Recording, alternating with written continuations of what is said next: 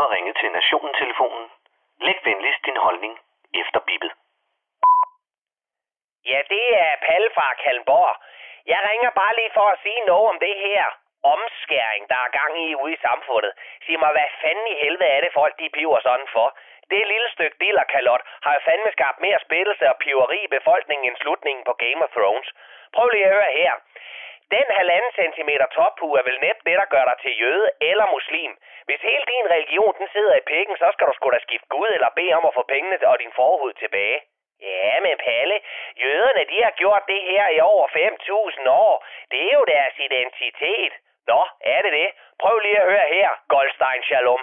Jeg kørte sgu da uden sikkerhedssel, røg to pakker smøg om dagen og stemte på Socialdemokratiet i over 20 år, før jeg fandt ud af, at det var en rigtig dårlig idé. Men i dag, så har jeg det sgu da meget bedre. Så pak lige hobbykniven væk, og så fyr den glade af i synagogen uden blodbadet. Det bliver du ikke mindre Martin Krasnik af. Det er jo for fanden bare et skide skørt ritual ud af de 3 millioner andre, vi beder jer om, at man lige genovervejer. Der er stadig masser af plads til smarte krøller, uoverskuelige madregler og et ordentligt trut i væderhornet til Rosh Hashanah. Bare I lige venter med at klippe i den nyfødte tivoli-stang. Det var sådan set bare det.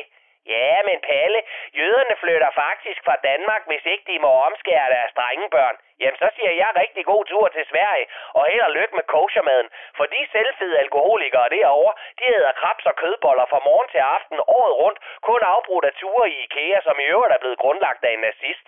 Og nu vi taler om fastoide typer, så kan jeg så forstå, at den næste kærlige Putin-fan, Marie Krav, ikke stiller op for DF til næste valg, fordi hun er skuffet over, at de ikke længere støtter omskæringer. Kære Marie Kraup, kig mig lige dybt i øjnene og fortæl mig, at du stadig vil støtte omskæringer, hvis det kun var muslimer, der skar rullekraven af deres drenge. Gubbel, du røver burkaforbud. Så længe du hæpper på jøderne, så kan du jo umuligt være en af de onde, og så kan man trykke stemme på Dansk Folkeparti i vidsthed om, at de fagner bredt og skider solskin og frikadeller til herre fra Perlegrus. Men så er der jo også alle de frelste røvhuller, der er imod omskæringen, som skulle deres børn passes af Michael Jackson. De skal kraftede og rådme til at slappe af i deres intakte forhud og finde nogle andre at genere med deres dynløfteri. Om du skærer et barn i pikken eller tvinger dem til at lytte til Anders Stjernholms mening om noget som helst, ja, det kan sgu da komme ud på et. Det er vel ikke mere imod børns vilje, end at suge dem ud i 10. eller 22. uge.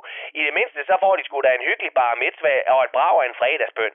Ja, men Palle, vi skærer ikke i raske børn. Nå, gør vi ikke det? Ved du hvad? Så er der vel ingen problemer for hverken jøder eller muslimer, for der bliver vel næppe født et eneste rask barn i Danmark længere. Hvis ikke de bliver født med abstinenser, fordi mor ikke kunne holde sig for smøgerne, så er deres immunforsvar mere skrøbeligt end danske stand og selvironi, fordi vi fylder os selv med enummer, alkohol og sprøjtegifte i grundvandet.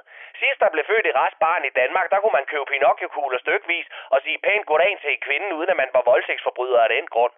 Nu er de små ørkenbanditter til jøder og muslimer skåret i tissemænd i over 1000 år, og verden er ikke gået under af den grund. Du kan sgu stadig få en lynlotto med yoga og brogt over mundben, imens du spiser blandt selv slik og ser vild med dag.